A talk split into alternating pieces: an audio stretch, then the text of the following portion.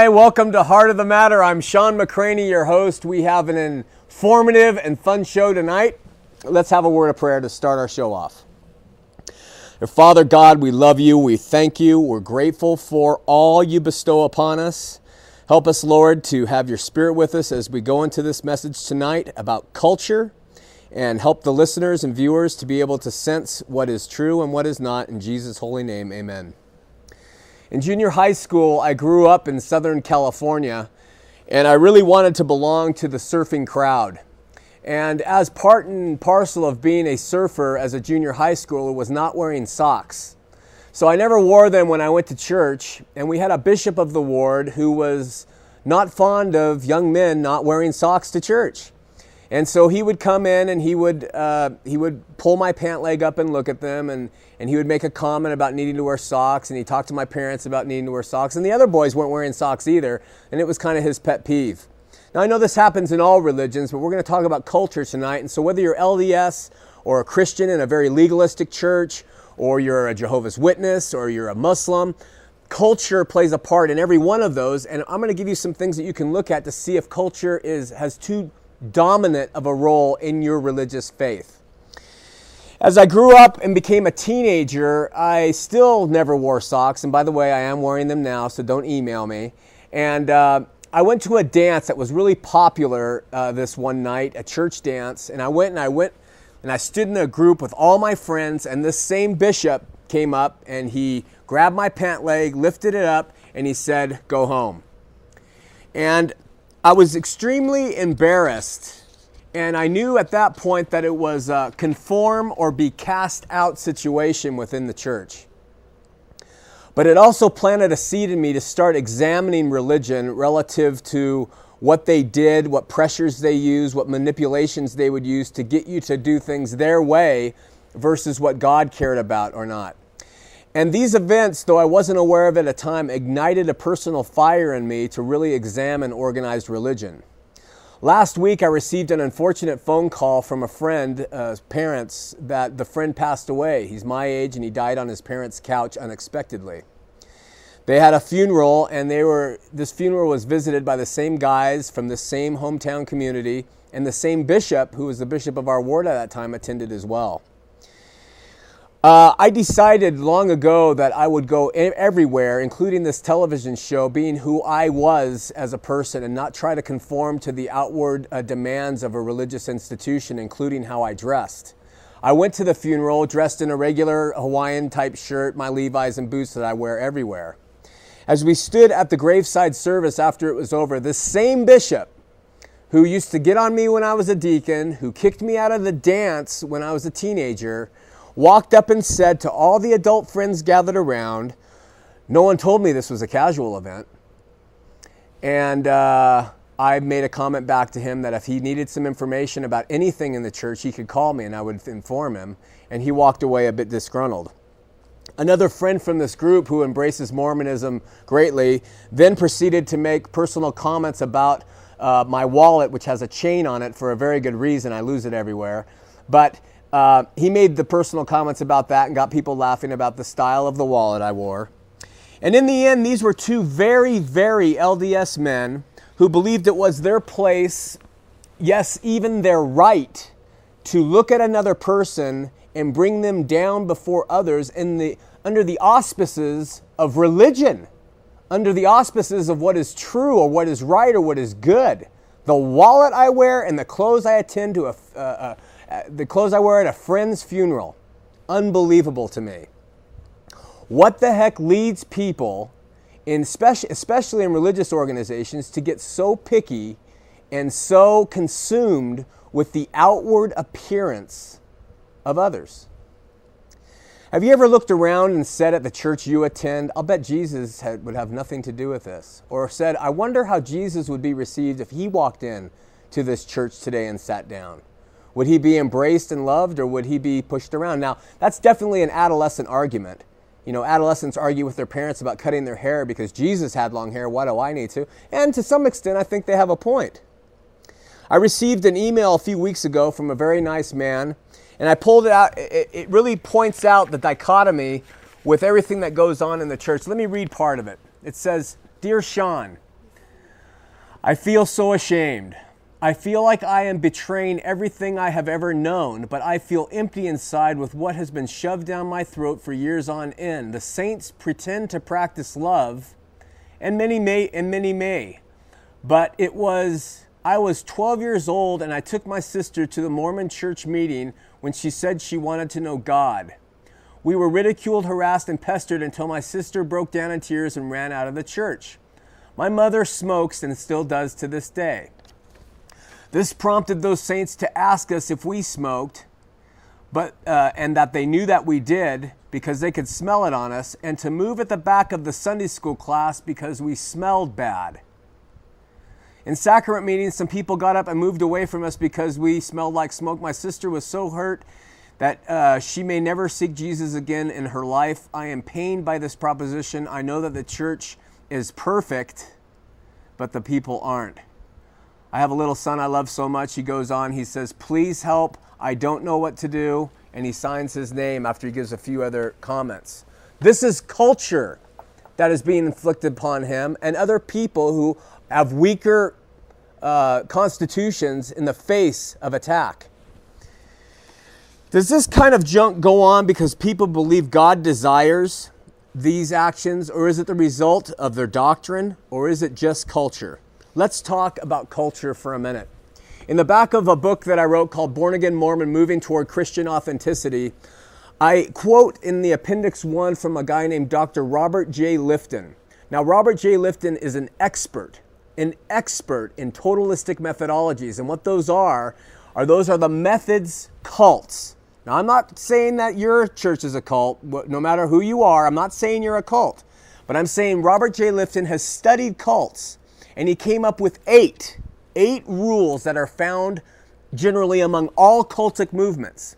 Now, he did his studies in China, and he studied the communistic cultic totalist methodologies that they use on the people to keep them in control.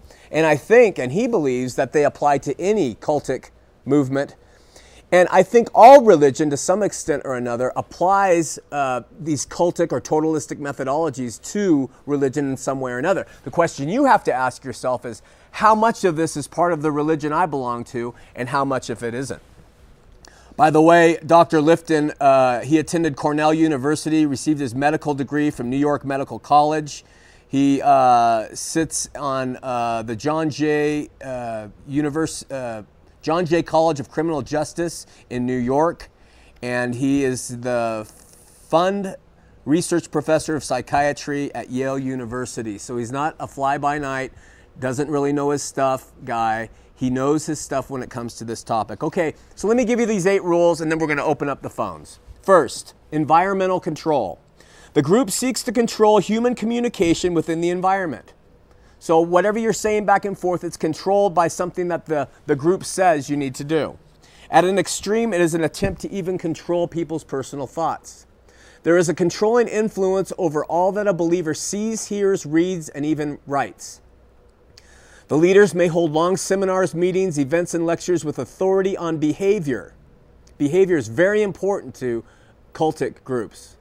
They set up and reinforce an us against them mentality. The casual or official monitoring of individual change within the group occurs. So they casually or they officially monitor to see how a person's progressing through their meetings and their, and their gatherings. Number two, mystical manipulation. In other words, they manipulate spiritual experiences. There is extensive manipulation of attitudes and behavior within these groups. They promote patterns of emotion. Emotion is very important in cultic groups, which seem spontaneous but have actually been orchestrated, often unconsciously, by leaders of believers. Sometimes you'll see somebody get up and they'll bear a testimony. Uh, a number of years ago, somebody invited me to a meeting, I think I mentioned this, and they got up and started bearing testimony after testimony about the product that and how much it's changed their lives and how good it is. And they, they bear these testimonies, and it looked like a spontaneous event, only to find out later that many of them were asked to go up and do that. And that was for a, um, one of those multi-level marketing things, Amway conventions that I was at. Leaders claim to be agents or chosen servants of God to carry out mystical imperatives. I am the representative of God. You must do this thing because God wants you to do it.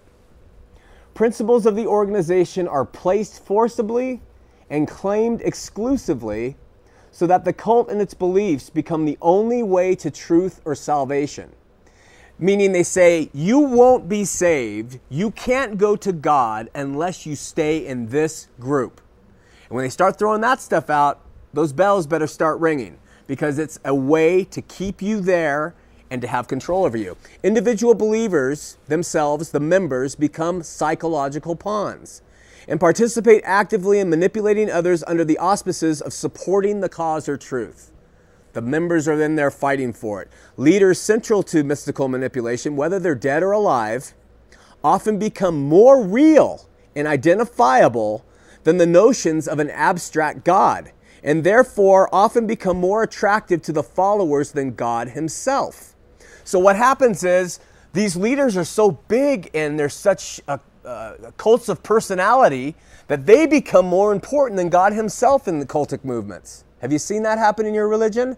Do you ever see maybe pictures of people that have been held up as just being the bastions of, of wealth of information and, and that you should follow them? Follow them? Demands for purity, number three. The world in a cultic movement becomes split between absolute evil, the world, and absolute good, the totalist group. Members must continually conform to the group's norm or meet increased rejection or correction. Tendencies toward guilt and shame are often used as emotional levers to influence, control, and manipulate the actions, thoughts, and behavior of believers. This is a big sentence here, and I'll try to explain it, but if I can. Black and white thought of believers becomes almost impenetrable by the rational complexities of inner sensitivities and the complexities of human morality. In other words, there is a great denial of human complexity. You are either in or you are out. It's black, it's white.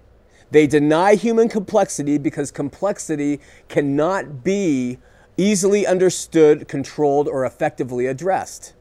If you have complex issues, you are selfish. You must either be black or white in your beliefs. That way, they know where you stand and they know how to control you. A radical separation occurs between the pure and impure within the organization and the, and the mind of the believer, himself or herself. There is a focus on confession.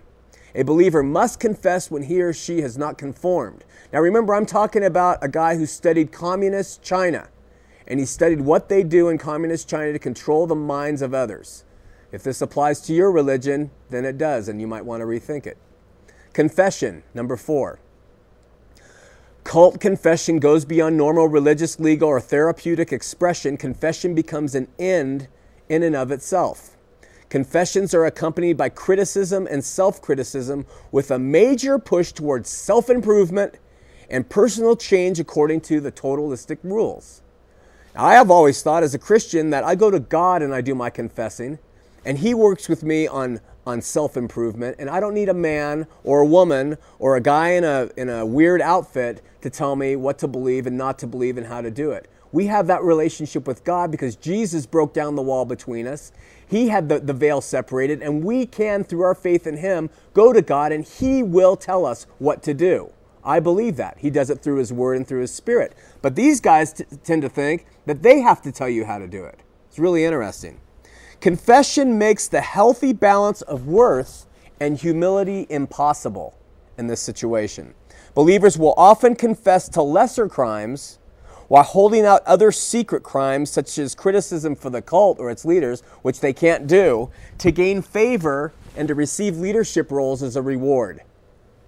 Believers often develop an attitude that says, The more I accuse myself, the more I have the right to judge others, thereby feeding confessional behaviors. Sacred science is number five.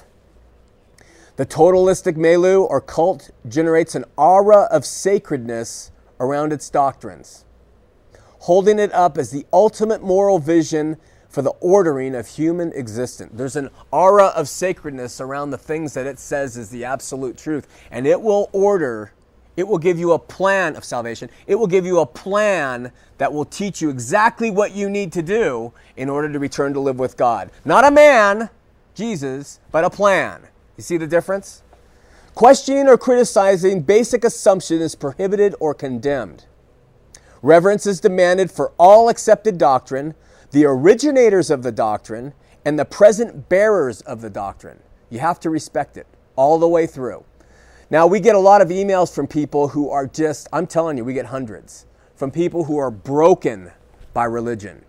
They are psychologically destroyed by the totalistic methodologies that have been uh, heaped upon them over the years from very young children all the way up into their adult years. And then we have people emailing saying, You are doing an evil thing because you're saying that all they need is a relationship with Jesus and you're kicking against the church. We're talking about the Mormon church now. And yet I know the liberty that comes from following Christ and the, the absolute power to live a better life as a Christian than I ever could as a Latter day Saint. Sacred science offers considerable security to young people or people with young minds and hearts because it simplifies the world and answers a contemporary need to combine a sacred set of dogmatic principles with a claim to a science that embodies truth regarding human behavior. In other words, it is simple and easy and makes it easy not to think or be responsible for yourself. The cults are very big on that. And that's why they're very popular with young people because it gives them all the answers. They don't have to think. They know what's true. They know the truth. And then they're free to go on and just live their life as though they have it without ever having to think. Loaded language, number six, almost through. The language of a totalist movement is characterized by thought killing cliches. You ask a question, is that important to your salvation? That's a thought killing cliche. When you ask a question and someone says, I don't think the prophet would ask that question, that's a thought killing cliche.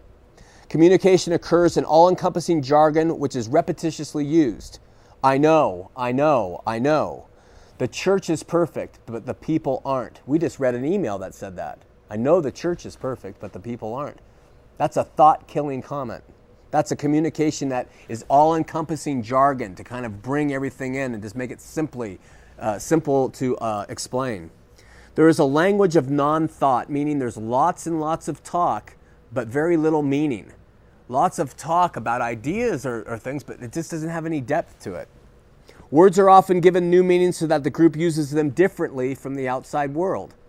Where one church, a Christian church, will say saved, another church will take saved that uses totalist methodologies, and they'll say it doesn't mean the same thing. So, cults in China, what they do, communism, is they take words that are common language and they give them new meaning. So, you have a new language.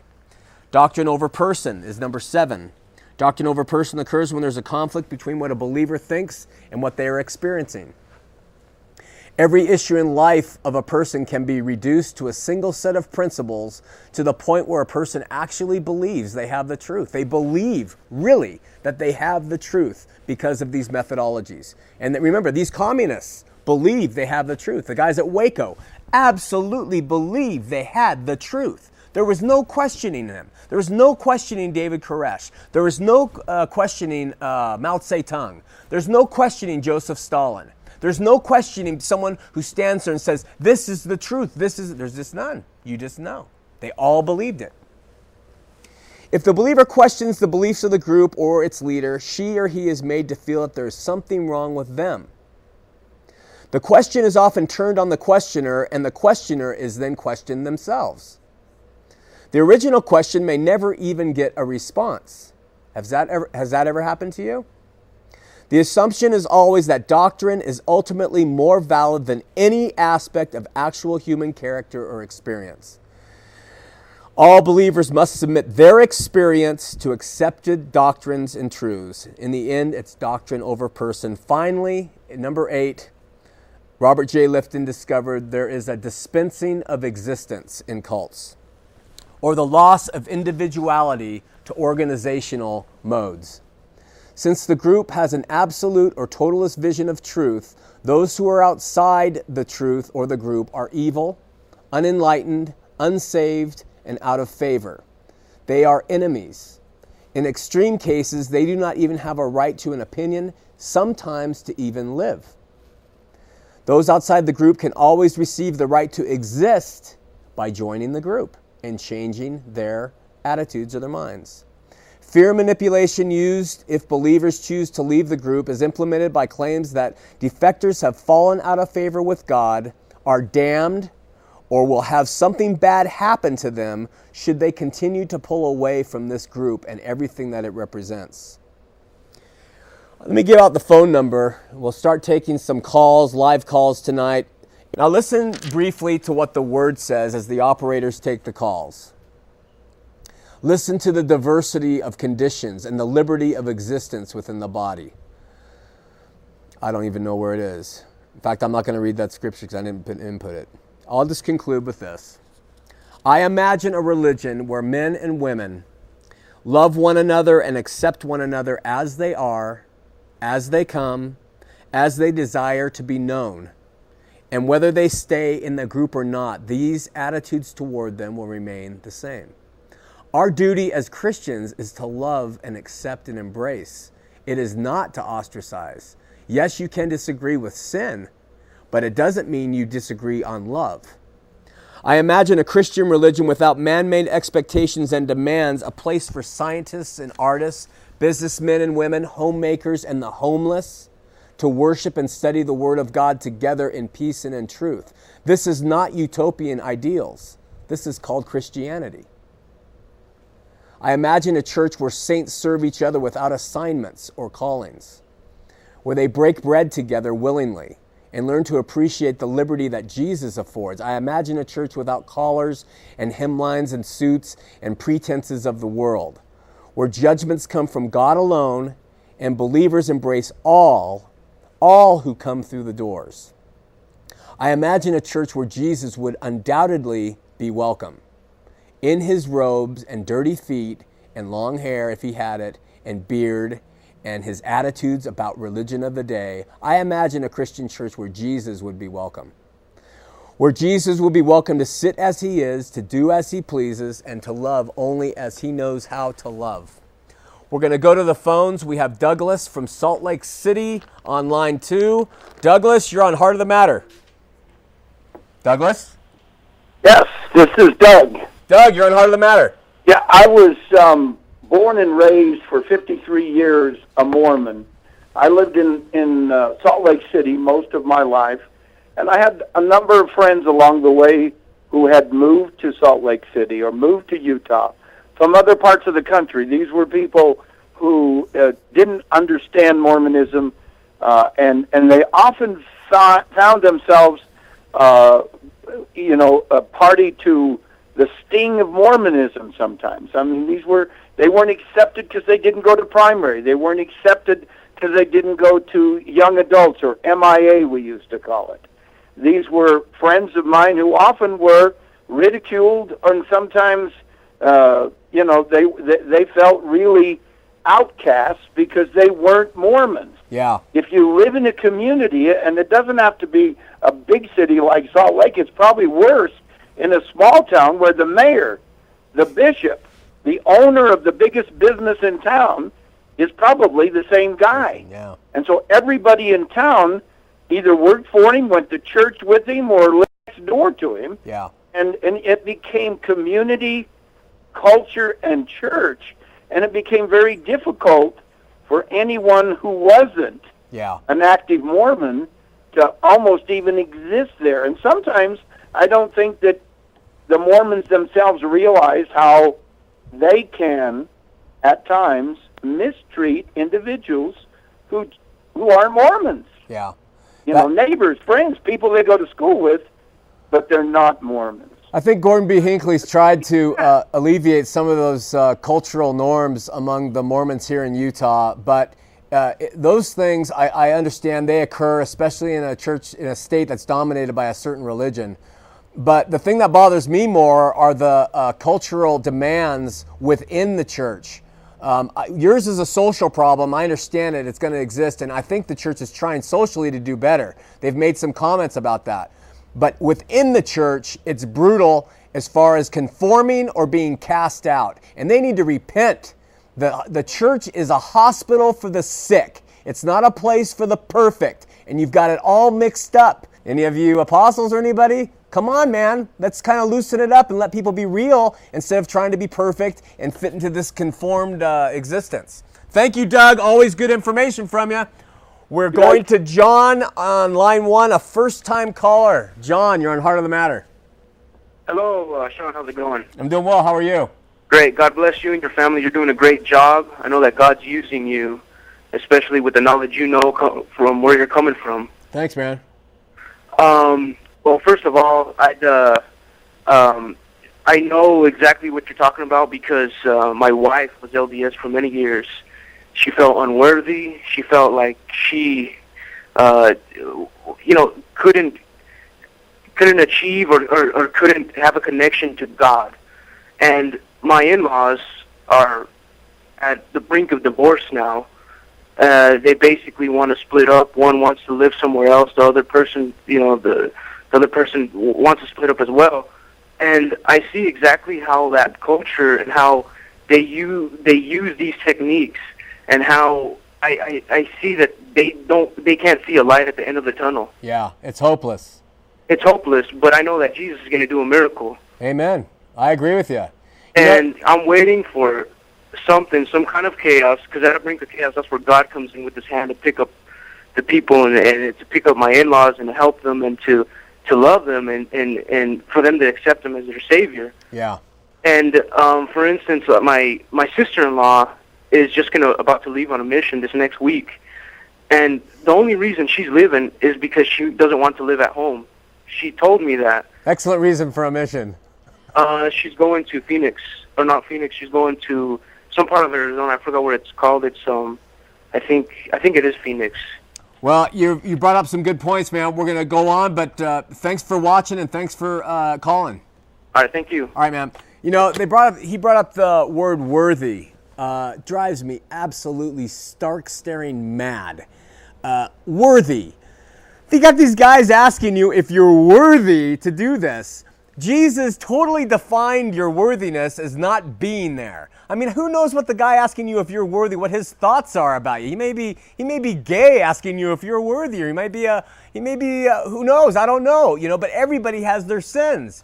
No, I'm not worthy, but neither are you. That's the whole point. So I can't, I'm- the worthy thing blows my mind. That's something that's got to go. It's just got to go. All right, uh, we are going to Mike on line four. Mike, you're a first-time caller from Sandy. Hello? Hey, Mike, you're on Heart of the Matter. Yeah. What's happening? Not much. How's it going? Good. Is your TV on? Yeah, I, I just muted it. Okay. So what's happening, man?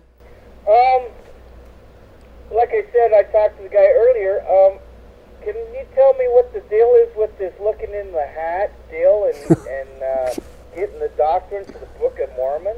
Yeah. What's up with that?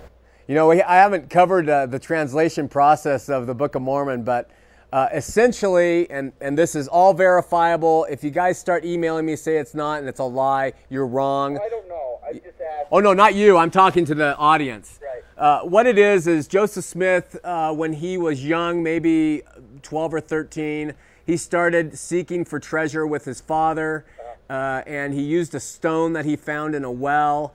And uh, Dan Vogel's book, I highly recommend it.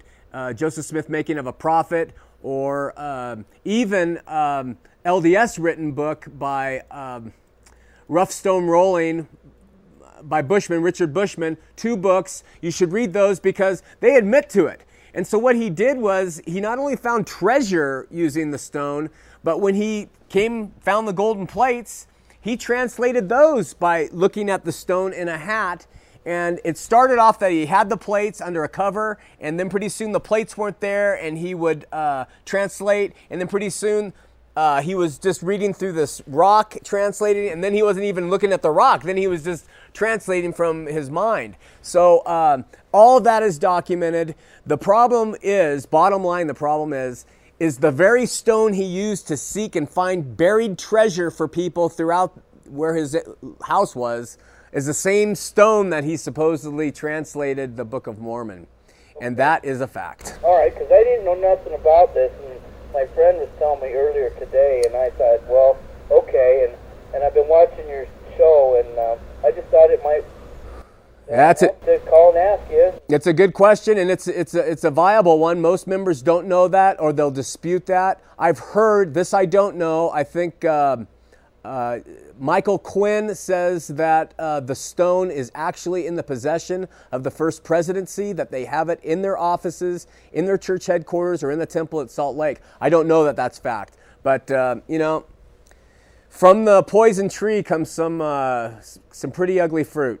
Well, I'm glad I, I had at least an intelligent question. You had an excellent question. Thanks for calling. Hey, uh, keep up the good work. Thanks a lot. Okay, bye. God bless. Bye bye. We're going to uh, Brent, first time caller from South Salt Lake on line three. Brent, you're on Heart of the Matter. Hey, Hey, um, you got to turn your TV off. Brent, sir. you got to turn your TV off. Okay, hold on one second. Give me time to drink water. Hey, Hmm. I love your show, man. Watch it every two, ever. What's today? Tuesday night? Yeah. Yeah. Eight o'clock. Thanks. That's a good show. I was flipping through and found it like three weeks ago, and I really like what you. I had an experience. I was working at a company, Mhm. and I actually dared to say that Joseph Smith was not a prophet of God, that he was a false prophet, and he's surely burning in hell. Excuse my language. Uh, dismissed. Yeah, and what happened? I was dismissed. Re- I was fired. How long did it take to get fired? Uh, I kept it up for about six months. People would ask me, they'd say, "You don't believe in the in the in the Mormon Church?" I said, "No, I do not." What did They they? didn't ask you what? Beware false prophets come to you in sheep's clothing and would lead the ravening wolves. And you know, Quoting the word. Good man. uh, you know, it's it's funny. I was gonna also bring up something. You remember that movie that was out when we were kids? You know, I was about fifteen. The Never Ending Story came out. yeah. I, I'll tray you. Yeah, I'm I'm an old I'm an old man now, but uh, the church, the Mormon church, ought to call itself the ever changing story. I mean, uh, one day, you know, That's a uh, good Mormon stand-up down in Salt Lake, man. You're killing me with this stuff. well, you know, the Da Vinci Code came out, and they were speculating on whether Jesus Christ was married or not, yeah. or Jesus. And I saw on the news, on Channel 4 News, Mm-hmm. here in Salt Lake, they said that the church has never taught that Jesus was married. My seminary teacher taught me. that Oh yeah. Uh, uh, if you read the Journal of Discourses, I've done my research. I really researched it. I'm I was a Mormon. Hey, you know what? We got a we got a bunch of LD, ex-LDS people, or at least a few that I know of, and they're all shaking their head that they were taught Jesus was married too. And so uh, I was taught Jesus was married. I taught that Jesus was married. Orson Pratt taught that he wasn't just married to Mary he was- Magdalene. He was married to Martha and married the sisters of Lazarus. And that the wedding in Cana, where he turned water into wine, was his wedding. Yeah, Those- yeah. I mean, That's because those- Talmage teaches that in Jesus the Christ. Yeah, James Talmage. Yeah. I have that book. Yeah. That's a good book. Yeah. Other than those, other than I mean, when he's talking about the New Testament, he's, Yeah. he's dead on, right on the money, Talmage. Yeah. When he starts drifting off into the, I mean, you know, Jesus he- might have visited the old he- world, but I don't think Joseph Smith Sorry. described it. That's because he plagiarized from Edersheim in his stuff on the New Testament. Oh, he used stuff that's uh, there was, you know, the preface, the uh, dedicatory epistle to King James that's in most Bibles. Yeah. Right. There was a uh, before that, before now modern times, there was another thing in there, Oh. another like preface.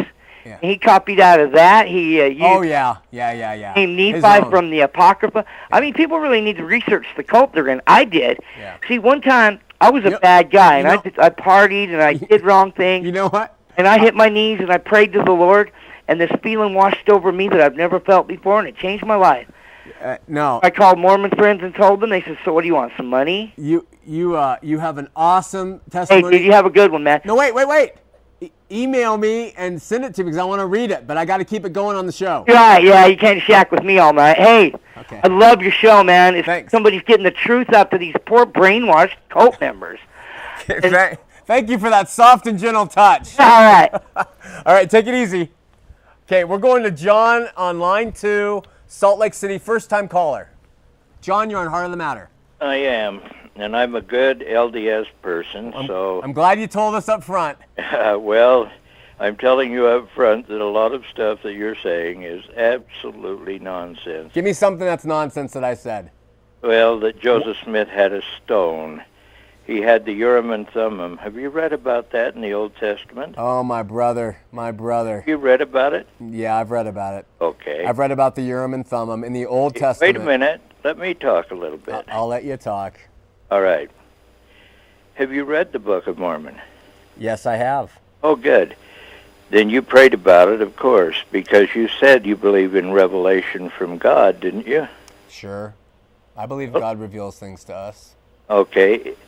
It's very interesting that you can say, oh, yes, we believe in revelation, but most Christian religions, in fact, all of them that I know of, have put revelation out of their minds. No, there are no more prophets. There's nobody that talks with God. Okay, now is it my turn to talk briefly? I think when they're talking about revelation, they're talking about revelation for the body of Christ. We have the Word of God as revelation. That's that's true, and Christians don't go down a road where we're receiving more. But as far as personal revelation, I know Christians who believe God is guiding their day-to-day walk. So let's differentiate make sure we're understanding our terms. Oh, I, I understand that. Okay. I'm reading the New Testament right now. Fantastic, but you're not reading it with regenerated eyes. Oh, come on. Are you born again? I've been born again since I was baptized. How does that? Since you were, does the, was the baptism the thing that got you born again? Nope, actually it wasn't. It Okay. Took me, it took me years to Took you years to be born? and know that I was a Christian and that I I love Jesus Christ. I I don't deny love that. him every day. I, you worship him? Oh, absolutely. You ought to read McConkey's talk, 1982, the Marriott, about worshiping Christ. Well, the uh, apostle of the Lord that you follow said, We do not worship Jesus Christ. That's a quote. Do you agree with that or no? Uh, we do worship God and Jesus Christ. I, Okay, well, that is not what is taught in your Hold doctrine. on just a second.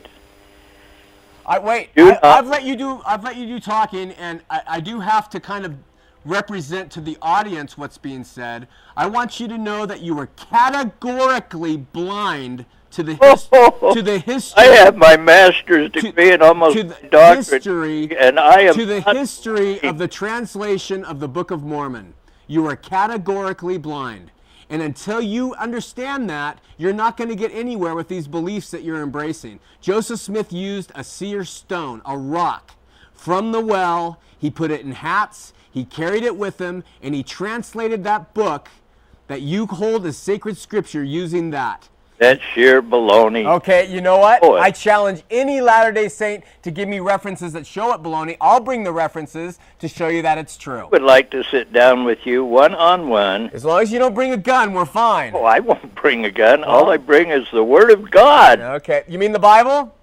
Both that and the Book of Mormon. Yeah, And Well, you can just stop with the Bible. Listen, when Latter day Saints call, I get criticized because I'm quick with you. You're trying to, in a very nice, you're an older gentleman, you sound sincere, but you're trying to sound like everything is just fine and dandy. You don't know your facts, sir, master's degree or not. oh, I beg your pardon. Uh, you can beg all you want, you you- don't know your A facts. person like you. Okay, you can get pejorative and you can attack me as a person, but I'm just telling you, when it comes to the history of your church and the translation of the Book of Mormon, you do not know your facts. I'm staying on topic. Hey, you don't know your facts. Let's stay on topic. okay.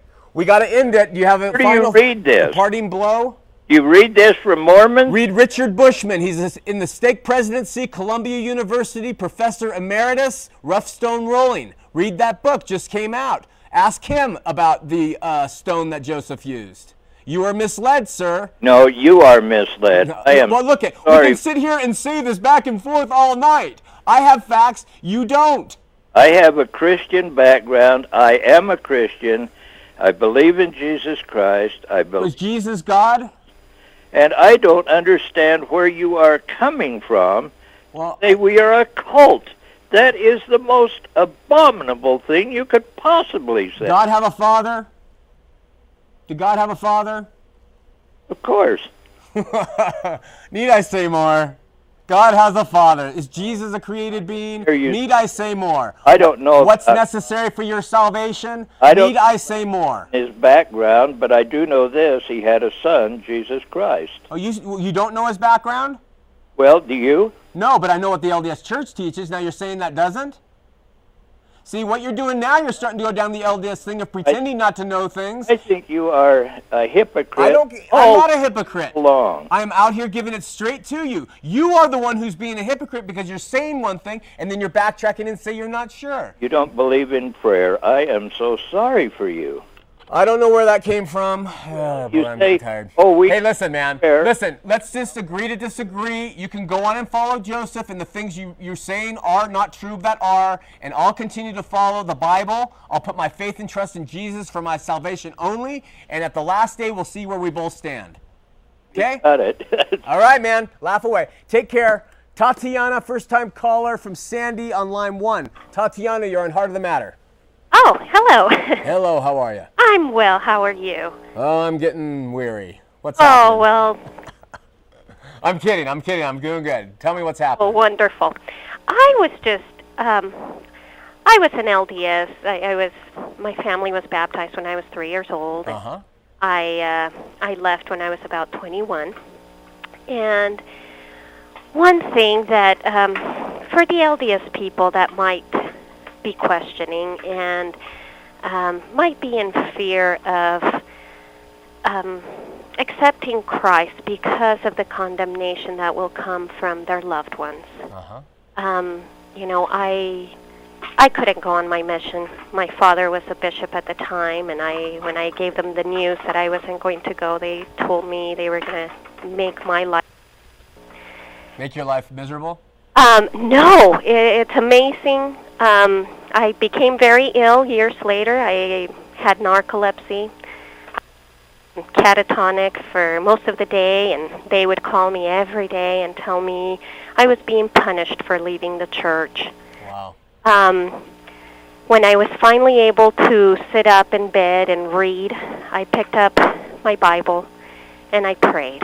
I, I prayed that God would reveal to me the truth. That I needed to know that if indeed I was being punished because I left the church, that I, I needed to know that. And what I found was the amazing love that God has for me Yeah. and for everyone. Praise God. Um, it is hard to leave. It is hard to say, um, I no longer believe that. I had my doubts. I, I checked them out. For Christians, if you tell a Christian something, this is funny that, you know, you say, oh, I was reading the other day and I came across this. And usually they, they will ask you, where? Mm-hmm. Not that they, you know, some might doubt, some, we ask where it is. Mm-hmm. We want to know where it is. In the Bible it says, test all things. Sure. Um, you're not just, you know, in, in Proverbs it says fools just believe whatever they hear, but you can't be a fool because your salvation depends on it. Not just your salvation, but for me, every day the first thing I do is I, I get on my face. I humble myself. And I pray to the Lord because without the Lord, my day, I, you know, I'm stressed and I'm frustrated and I, I'm not the vessel that God wants me to be. And I can say I'm great and I can do it, but I can't. And I, that's one difference, I think, between Christians and LDS people. He says that, you know, he helps the, those that humble themselves, but he resists those that, that um, enlarge themselves and, and are prideful. Um, and when you speak to an LDS person, you do it out of love. It's not easy to tell someone that sometimes you don't even know, hey, you know, I love you. And I was way across the park, and the Holy Spirit prompted me to come and speak to you. And I don't know who you are. You're going to insane, but God loves you. God Tatiana. loves you. That's a beautiful testimony, and you probably helped many Christians out there, gave them strength to decide to step out in love and talk to their LDS friends, uh, family, whoever they are. You also brought out some good points um, about, you know, the Bereans. They were um, they were complimented for not just following the apostles' doctrine, but for going and searching the scriptures and finding out for themselves the truth. And you make a good point with Christians uh, wanting to know where that was written. Where did you read that? Where, where is that? And going and searching it out. Versus people who have just been told what the story is. We had a call just a minute ago like that. and they believe it and they don't look at anything else. And so, uh, a really great call, Tatiana. I really appreciate it. We're going to move forward, though. Okay, and Thank- just you know, to those that are afraid of you know embracing Christianity, God gives you strength. Yes, he does. He, you know, he gives you the strength to, and he also says, "I will be your father, and I will be your family." And they'll learn that as they as they turn their will over to him. And Thank my you- family, you know, they gave me a hard time at first, but it happens. back, you know, and if they truly love you, they they will love you regardless, and they might need you to lead them into salvation. Amen. Amen. Oh, Thank God you so bless much, you, Tatiana. and thank you. Take care. Okay, Bye bye. We're going to Jimmy on line four from Salt Lake City. Jimmy, you're on Heart of the Matter. Hi, thank you. I wanted to comment. Uh, this kind of we'll bring this together. It's just a short thing here, okay? Okay. Um. Okay. Hi, Jimmy? Jimmy, you got to turn your TV off. Okay, it's off. All right. Hi, Shawn. Hi. Hi, I wanted to say that um, one of the statements in the Book of Mormon, a word used there called priestcraft, and it's Yeah not in the collegiate dictionary, but it does have a meaning. And he was uh, talking about how the, the the Roman Catholic priests had a priestcraft because of their their supposed uh, religious powers to transform the elements of the bread and wine and stuff. Well, but it does it does make a point, and this kind of ties in with everything being said.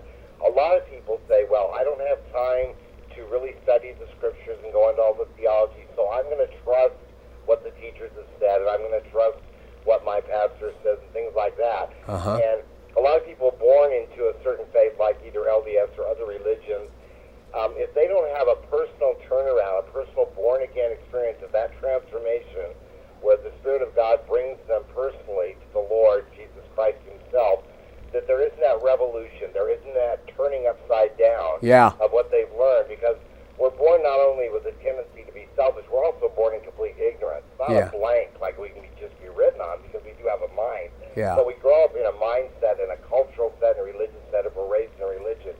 If we don't challenge that at some point, if there isn't something in us, and it usually comes up, but we're, we're, we're taught to stifle it and that kind of thing. If we don't have that born again revolution in us, Yeah. then our religion may seem to make perfect sense and, and what we're in, but we haven't really looked at it. We've never had it challenged. And um, I think the problem, uh, like it says in Scripture, they said, we follow Paul, we follow Apollos, we Yeah. follow Peter. And Paul said, wait a minute, who is Peter? Who is Apollos? Yeah. You know, we follow the Lord. And I think a lot of people are saying, well, it's been so long and we don't have this kind of immediate presence that was there, and these people saw the risen Lord.